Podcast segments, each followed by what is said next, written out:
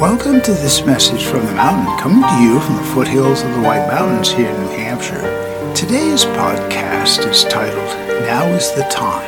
Well, if anyone is within driving distance, hearing distance of this podcast means you can appreciate it online, but if you're close to this area, now is the time. Take that opportunity to visit the lupin field, which is just filled with beautiful lupin, and when the backdrop of the mountains is there, it's incredible. It's a peaceful feeling of being almost in a different world, and yet civilization is close by and it's not hard to get to. So this is sort of a commercial, but not a commercial because there's no money in it. It just takes the willingness to walk about five or ten minutes to get to the view.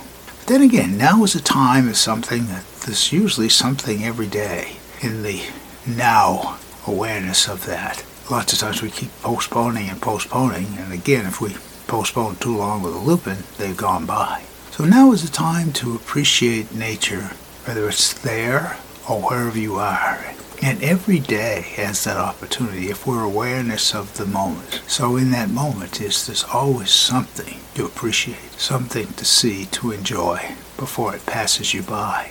My name is Michael Hathaway and this is Message from the Mountain.